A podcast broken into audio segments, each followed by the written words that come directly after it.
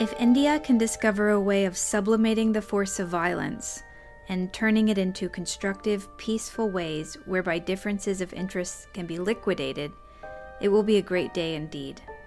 Gandhi, August 31st, 1947.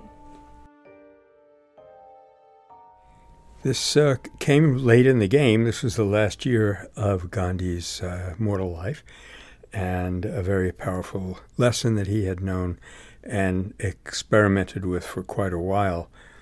That we all have anger, resentment, some of it righteous indignation, some of it not righteous. It doesn't matter.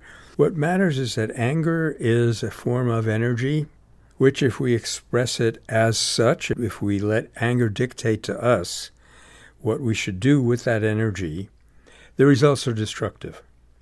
However, if we draw upon that energy and transmute it into constructive work, that very same energy, at least, maybe even a little bit more, maybe there's an enhancement, but that same driving force of anger, which we had in our psyche, becomes a positive, constructive force.